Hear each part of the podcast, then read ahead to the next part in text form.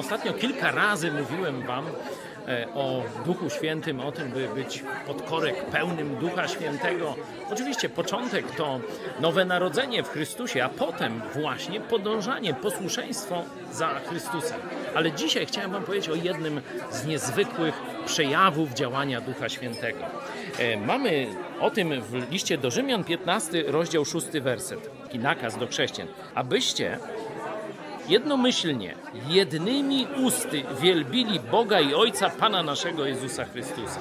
To jest nakaz. To jest możliwe tylko dzięki działaniu Ducha Chrystusowego w nas. I dzisiaj miałem okazję razem z braćmi i siostrami tego doświadczyć, śpiewając i chwaląc Boga i przeżywając jedność. Tego Wam bardzo życzę.